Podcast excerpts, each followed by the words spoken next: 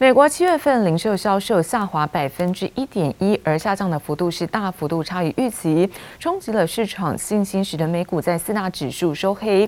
可以看到道琼跟标普从历史高点回落，也结束连续五天的涨势。那么美股中场，道琼压低了两百八十二点，跌幅部分有百分之零点七九。科技股纳斯达克下跌了一百三十七点，跌幅也有百分之零点九三。标普五百指数下跌百分之零点七一，而费城半半导体更是重挫，毕竟有百分之二的幅度。再来看到是欧洲的相关消息，欧元区呢公布在第二季的 GDP，那么年增百分之十三点六是超于预期。而全球新冠疫情再度升温之下，引发市场对于在经济成长的相关担忧。我们看到在汽车类股领跌大盘之下，欧股主要指数走跌到将近有一周的低点，而中场德国是小跌百分之零点零二，而法国跌幅来到百分之零点二八。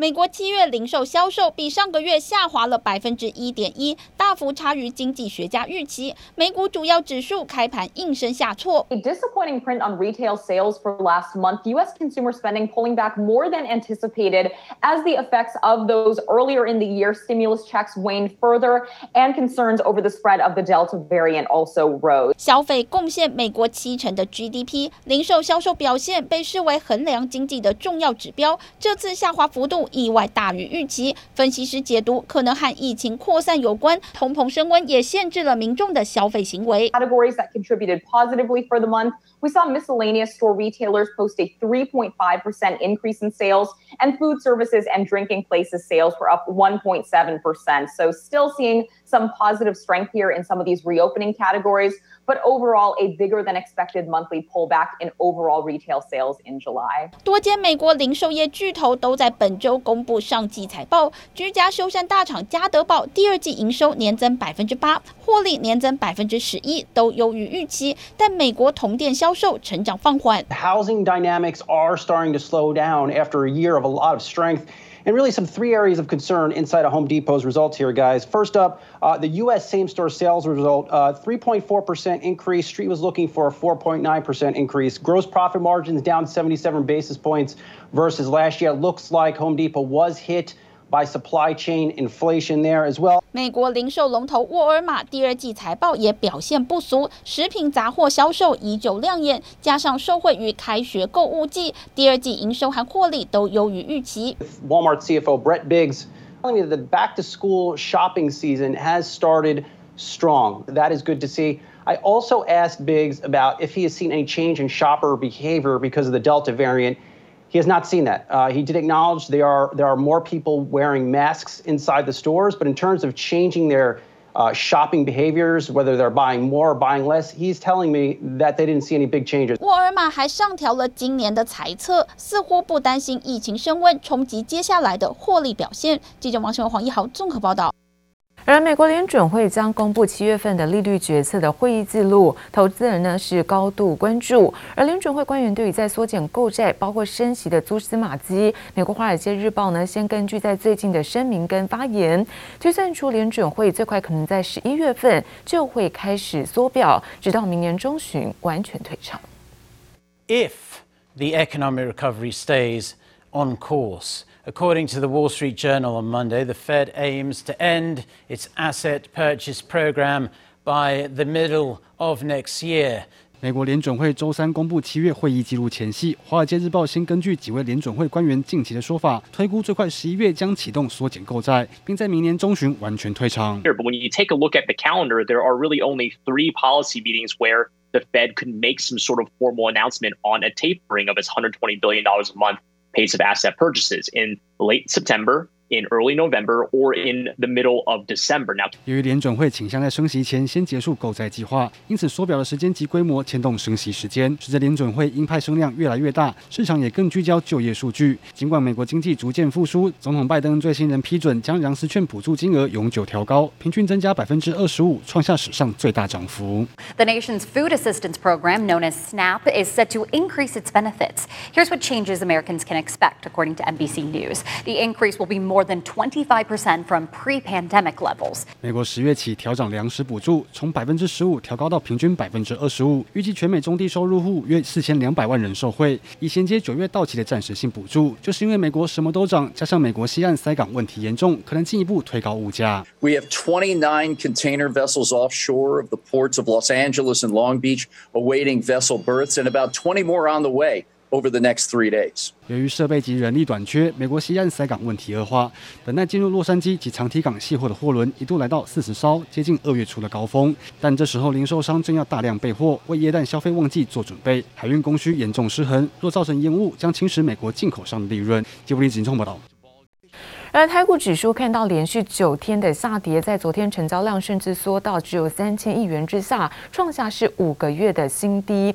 而星光投信的董事长刘坤喜表示，这一次量缩不一定会止跌，必须要等到出现量价背离才会有止跌的机会。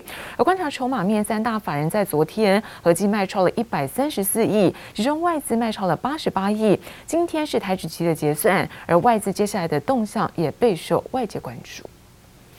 指数一路下滑，已经连续跌九天。台股周二成交值量缩至不到三千亿元，创下近五个月来新低。尽管从过去几个月来看，量缩后都会迎来一波涨势。不过，星光投信董事长刘坤喜认为，这次量缩不表示大盘已经结束调整。价跌量缩，其实并不代表已经来到说稳定的时候。假设要看到比较好的状况的话，就是可能要让它出现啊。呃就是量跟价要出现背离，那如果假设有这种现象，才比较有机会止跌。所以在到今天为止的状况来说的话，我觉得呃盘面呢告诉我，就是好像还没有这一个呃机会出现。观察过去几次台股成交量与指数变化，以今年三月十五号为例，指数收在一万六千两百四十九点，成交量两千六百四十二亿元。后续指数到了四月上涨至一万七千七百零九点。再往回推到去年底十二月十七号，大盘收一万四千两百五十八点，成交量两千两百七十七亿元。之后一月指数则来到一万六千两百三十八点。但刘坤喜还是以温水煮青蛙形容台股近期走势，认为指数要重回涨势恐怕不容易。筹码方面，三大法人周二合计卖超一百三十四点二五亿元，光是外资及陆资就卖超八十八点零一亿。至于外资在期货市场操作方向并未改变。尽管十七号净空单减码九百五十一口，不过未平仓空单依旧还有两万七千一百二十一口。周三就是期货结算日，不排除继续压低结算。刘坤喜也点出，结算后持续观察外资期货部位变化。在七月结算的时候呢，在我的经验记忆中，好像当天结算的话，这个盘好像也不怎么好。明天如果假设期指结算，那在外资所布局的空单。如果在结构上有改变，或者是整个啊空单的部位有比较大的变化，那个时候来讲的话，我想可能也许啊，投资朋友也许可以把这个当做一个观察的指标之一。接下来十九号，台积电将参加高盛证券所举办的线上法说会，是否有机会释放利多，带领指数再次向上攻坚，也值得投资人留意。记者黄柔新龙站台北采访报道。而针对市场传言，英特尔有意收购半导体公司，而晶心科董事长林志明表示说，对于收购案是乐观其成，有助于扩大市场规模。另外，看到无尘室的设备厂盛辉，盛辉召开了法说会，而总经理也表示，未来在一年半这个订单是相当的满，而下半年成长趋势没有改变。针对市场传言，英特尔有意收购 CY，晶心科董事长林志明表示，对该收购案乐观其成，主要因英特尔在 CPU 产业扮演重要角色，加上其积极发展晶圆代工，有助扩大 RISC-V 市场规模，也期待未来有机会成为英特尔的合作对象。无尘室设备厂盛辉今年前七月营收一百零五点七亿元，年增百分之三十二点三三。总经理赖明坤表示，以目前在手订单来看，台湾、中国及东南亚地区下半年业绩成长趋势不变，且订单相当满，预期未来一年半营运相当稳健。生华科十七号公告，治疗髓母细胞瘤新药通过美国 FDA 快速审查认定，有助加快新药药证审查。生华科表示，进行中的脑瘤一二期人体临床试验获得美国国卫院旗下癌症研究中心赞助经费三百万美元。和库金十七号举行第二季线上法说，在上半年台股多头带动下，挹注银行、寿险与证券等子公司获利都有两成以上的年增幅，累计上半年税后纯益一百零二点零三亿元，年增百分之二十六点六七，EPS 零点七三元，创下成立以来历史新高。金控多元获利引擎模式奏效。记者综合报道。而和硕董事长童子贤在昨天出席了线上论坛，谈到了电动车的布局。他认为说，不管是到美国或东南亚这些地区设厂，那台湾都不应该孤芳自赏，要拥抱成为是跨国企业的机会。而现在电动车产业商机庞大，和硕呢也抓紧机会，回顾大客户特斯拉过去两年的产量成长速度，同时呢看到直逼了指标性的车厂，像是 BMW 宾士产量的一半左右。他说，现在汽车呢。电子化的趋势将会为台湾带来是新的机会。当前中美贸易对抗似乎塑造出来的是，开个玩笑说叫做。中国、美国一边一国这样子啊，就是两边都逼你选边站的话，这个对高科技厂商实在是一个灾难这样子。和硕董事长童子贤打趣形容中美贸易战是一场灾难，点出高科技厂商在国际形势下必须掌握关键规划布局。童子贤十七号出席线上论坛，谈到电动车展望，针对赴美设厂，童子贤认为台湾是全球高科技的参与者，应该拥抱成为跨国企业的机会。台湾不能孤芳自赏，把所有东西都锁在台湾，说这是台湾的宝，不能流流出去。一个中心，但是呢，多地制造呢，啊，去做这个国际分工。那我相信这样的情形呢，是未来不可啊避免的一个现象。代工大厂冲刺电动车布局，鸿海、和硕、人保掀起赴美设厂热潮，产能将陆续在二零二二到二零二三年量产。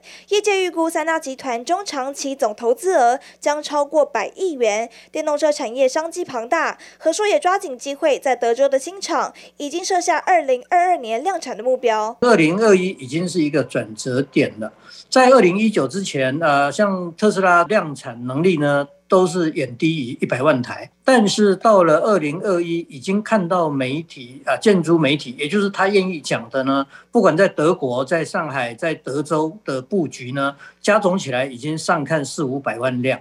大客户特斯拉过去成长速度已经直逼指标性车厂 BMW 宾士产量的一半左右，电动车产业成长快速，产值更是庞大。童子贤指出，汽车倾向电子化的趋势，让台湾有机会打入市场，带动资讯电子产业发展，不只是跨时代的转折，更是台湾的新机会。记者刘志柔、詹明化台北采访报道。而电动车时代的到来，除了特斯拉豪华车品牌现在相继推出电动车，有韩系的车厂看准是平价的电动车市场，那跟市场做出区隔，表示推出目前台湾市价那纯电呃车价最低的一个低价款，一推出呢就受到很多消费者的询问。另外，很多品牌也都喊话要来布局抢攻在平价的电动车。插上行动车充，为爱车充电。随着全球电动车声势逐渐壮大，台湾电动车销量也明显攀升。像台湾去年国内电动车挂牌达六千两百九十八辆，年增百分之八十四，四年来更翻了超过七倍。